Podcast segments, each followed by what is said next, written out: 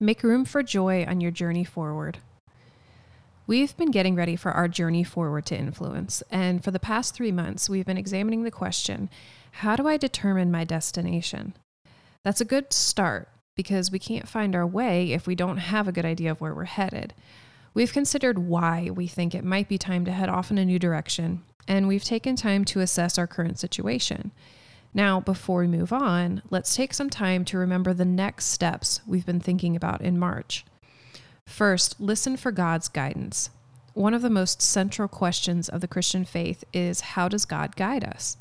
It seems like it would be nice to have an instruction manual to determine God's direction in our lives, but relationships are more complicated than that, and following Jesus is all about living a loving, faith filled relationship. Jesus didn't promise to show us the way. He said that He is the way. Apart from Him, we are wanderers and will never discover all that God has for us. There are, however, a few things we can do to grow in our relationship with Jesus. We can spend time with Him in Scripture, allowing Him to be the lens through which we read the Bible.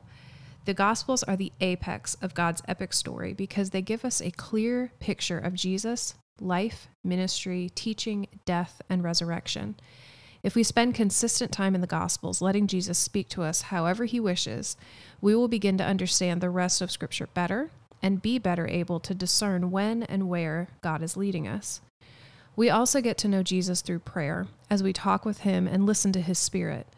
The Spirit reminds us of Jesus' ways and nudges us in the right direction. And if we're listening, the Holy Spirit also lets us know when we veered off course and need to make a correction. Then check in with yourself and others.